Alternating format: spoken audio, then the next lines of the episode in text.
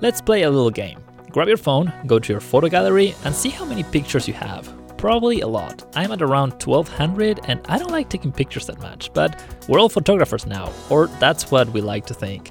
And here's why this next story is really cool. While we all can take pictures, there's still something that only real photographers can do. I'll let radio camper Grady Phillips take it from here. In the background, you see lots of green, telling you that this picture was not taken in the city. Center frame, you can see a black woman wearing a fancy looking top and skirt. She looks like she's ready for a cocktail party.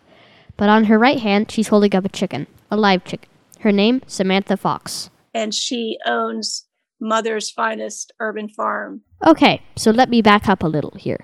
That's Christine Rucker. She's the photographer behind the picture I was telling you about. Her work tries to show us the feelings of the subjects and not just how they look. Basically, tells stories of how you know, we as a community, basically just the community stories that you don't always see on the surface.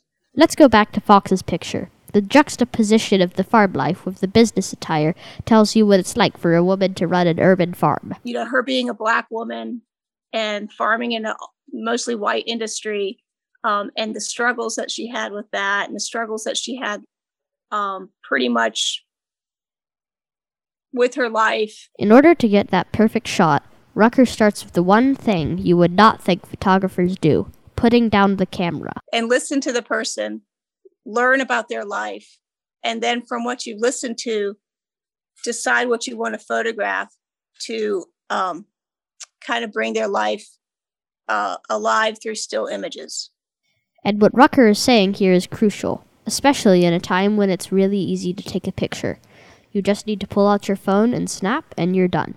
But while freezing a moment in time has become super easy, capturing real life is what still one of the hardest things to do. Sometimes a lot of images are kind of one dimensional, and the in the three dimensional imagery is when you really get that subject and that person, and you bring their story um, forth in a way that not only benefits you, but benefits them and benefits the community. It's a win win. For 88.5 WFDD, I'm Grady Phillips.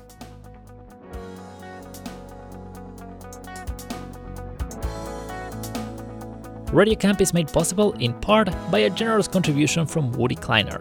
The theme song for this program was composed by Alan Poltorak. For more Radio Camp stories, follow us on Facebook or check out our website at WFDD.org.